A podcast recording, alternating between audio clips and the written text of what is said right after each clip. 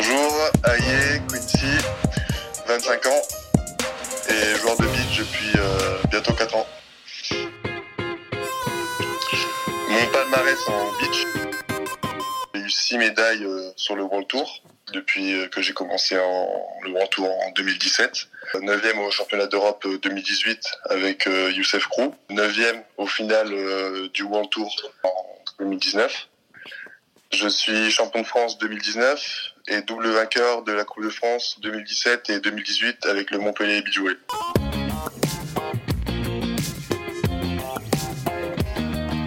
Mon meilleur euh, souvenir de match de beach, c'était à Rome en septembre 2019 lors des finales euh, du World Tour. En 16e de finale où on bat le champion olympique euh, Allison qui joue avec Alvaro Filo. Donc pour une place en huitième de finale des finales World Tour, on gagne 2-7 à 1 sur un match euh, très serré. Et c'est un peu notre match référence avec Arnaud parce que ils ont fait un gros match, mais on a quand même réussi à trouver des solutions et à l'emporter, euh, alors qu'on perd le premier set assez largement. Et on a eu les capacités euh, mentales pour revenir dans ce match et s'imposer, alors que tout le public était pour les Brésiliens et que c'était un match avec un enjeu important parce qu'il y avait beaucoup de points en jeu.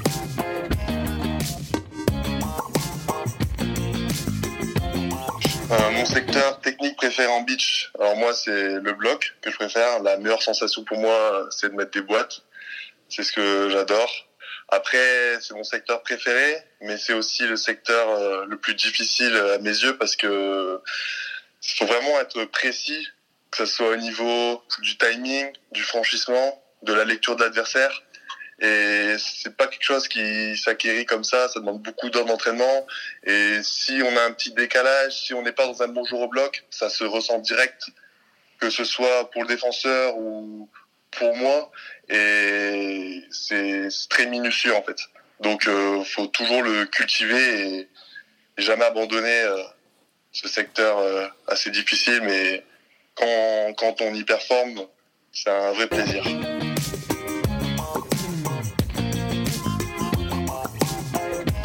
Vrai qu'au début, quand on a commencé à travailler ensemble, en fait, il y a quand même beaucoup de différences entre le, contre du, du, volleyball et le contre du beach. C'est euh, les timings sont vraiment complètement différents. Euh, tu peux travailler avec les deux bras, main gauche, main droite. Il y a le recul de bloc. Tu peux nous nous donner un peu les différences entre les, qui t'ont marqué, on va dire, euh, quand t'es arrivé. En salle, euh, c'est soit tu bloques in, soit tu bloques jack, mais c'est toujours le même timing. Tu, tu, dois être au maximum de ta hauteur euh, quand l'attaquant adverse est, va frapper. Tandis que en beach, il y a beaucoup de données. Faut, faut bien lire l'adversaire parce qu'il peut feinter, il peut frapper. Il y a aussi le timing qui est différent. Parfois, on peut sauter avant pour récupérer la balle euh, en bas lorsqu'on sait que l'adversaire va faire une feinte, va faire un cobra autour de nous. Des fois, on peut sauter en retard pour euh, bâcher la balle s'il si fait une feinte, ou sinon on peut sauter dans son timing pour euh, pour la frappe forte. Après, il y a aussi le bloc juste main gauche ou récupérer une feinte main gauche, main droite. on peut écarter les bras aussi il y a vraiment beaucoup beaucoup de blocs différents et ça s'acquiert pas comme ça. Il faut quand même euh, des mois, des années de travail euh, pour vraiment être un très bon bloqueur du World Tour.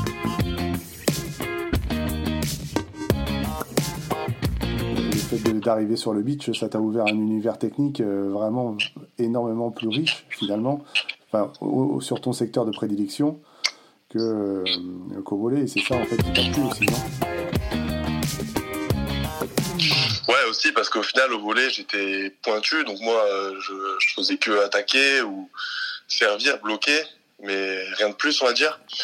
Tandis qu'au beach, euh, ben déjà, j'ai appris la réception euh, à 21 ans, où c'était quelque chose de totalement nouveau pour moi, de la passe de beach, euh, les différents blocs. J'ai appris toutes les, toutes ces, tous ces gestes différents et tous ces secteurs différents.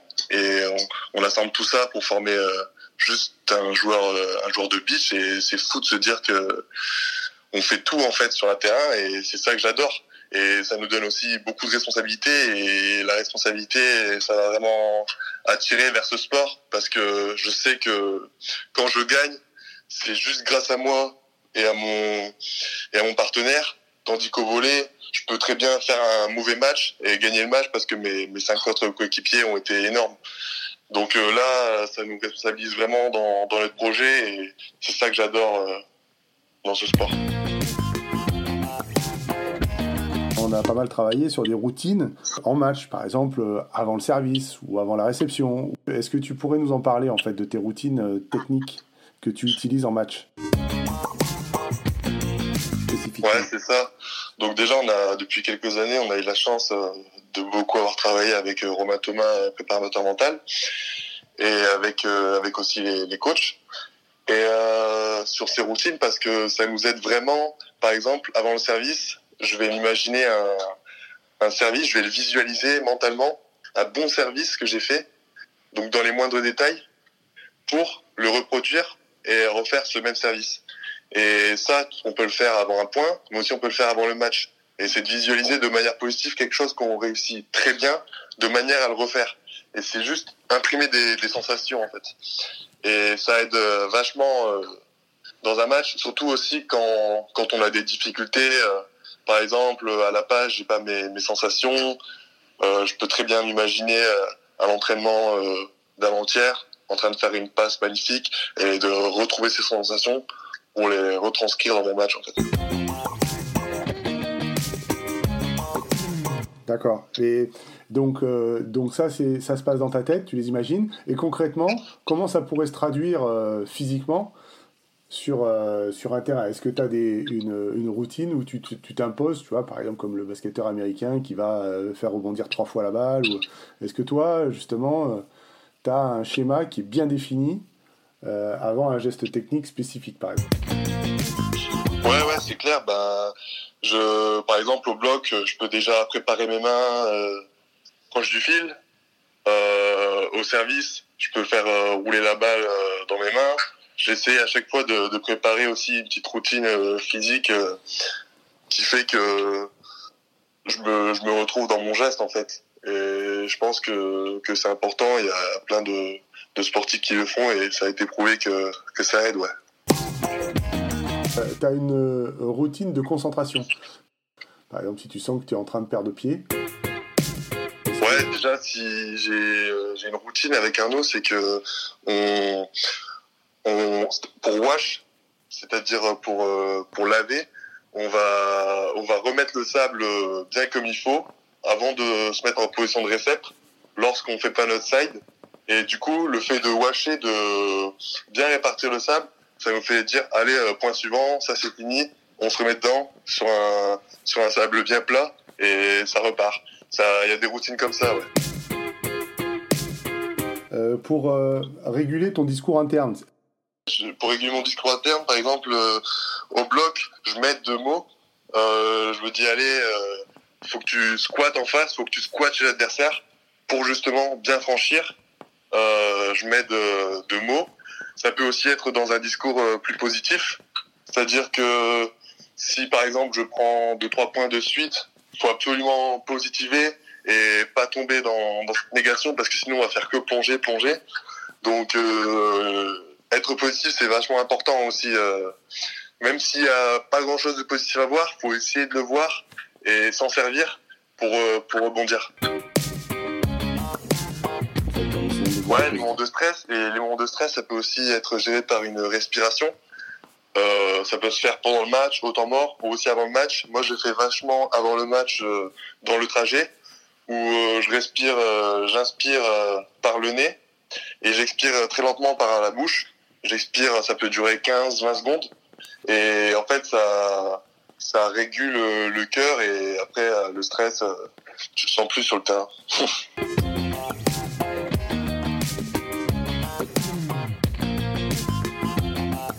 quelle image te vient à l'esprit quand tu dois prendre une responsabilité en match?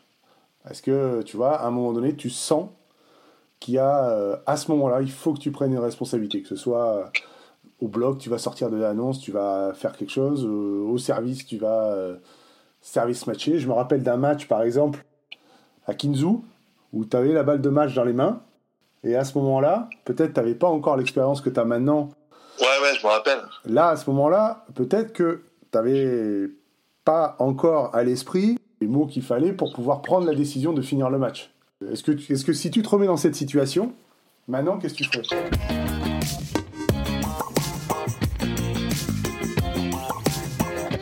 Déjà, ce qui compte pour un sportif, c'est de se remettre en question. Et après, à ce moment-là, c'est vrai que je m'étais remis en question. Je me suis dit, en fait, euh, pour gagner un match, qui plus est contre une grosse équipe euh, que les Mexicains que nous avions joué à, à Kinzu, euh, faut aller chercher le match. Et sur balle de match, avec le vent de face, j'aurais dû lâcher au service. Et maintenant, je sais que c'est ce que je vais faire. Parce que, parce que c'est pas eux qui vont te donner le match. Donc, euh, moi, maintenant, je sais qu'il faut aller les chercher contre des grosses équipes. Et c'est aussi une sensation de responsabilité. Et ça se sent, c'est pas vraiment des images, mais ça se sent juste avant de servir, où on se dit, bah, c'est bon, c'est mon moment. Et on, kiffe ce moment, on l'adore et on prend plaisir à, à prendre cette responsabilité et à, par exemple dans le secteur du service à tout envoyer à dire c'est bon c'est moi qui va qui va qui va finir ce match c'est important de se servir de, ces, de, se servir de ces expériences pour un, sportif mmh. parce que c'est comme ça aussi qu'on qu se construit par ces échecs donc c'est important aussi de se remettre en question pour euh, pour justement plus faire ces erreurs-là et pour avancer. Et je pense que c'est comme ça que font les grands champions. Quels sont euh, tes objectifs à court terme? C'est la qualif à Tokyo. Donc maintenant, c'est en 2021. Mhm.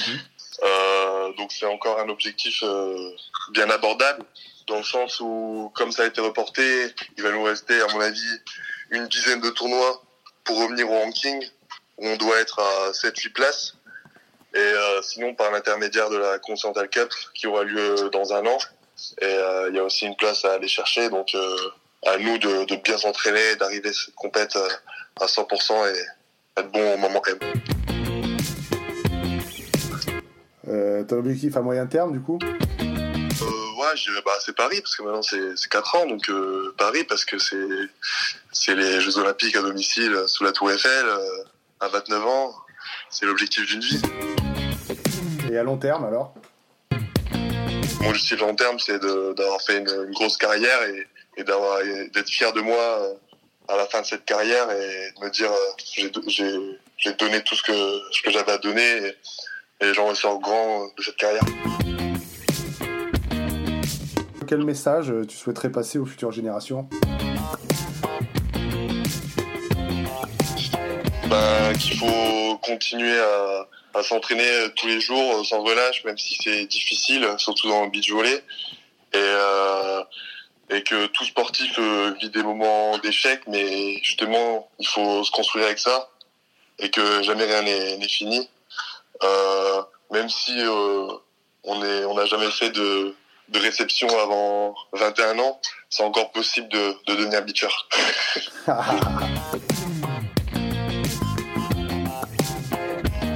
Et tous les moments passés euh, qu'on a passé à, faire des petits euh, touchés de ballon ou des petits pas ou des passes, c'est euh, des heures et des heures et des heures, des heures, des heures, des heures. Ton joueur favori Andy Moll, parce qu'il est, il est jeune et il a tout il a tout pour lui et au niveau du, du bloc c'est juste un monstre parce qu'il a toute la palette malgré son jeune âge. Après, euh, je prends pas qu'un joueur en référence. Il y a beaucoup de, joueurs, notamment des bloqueurs, dans le top 15 euh, que je prends vraiment comme exemple. Mais si on a un à retenir, ce serait lui. Ok, parfait.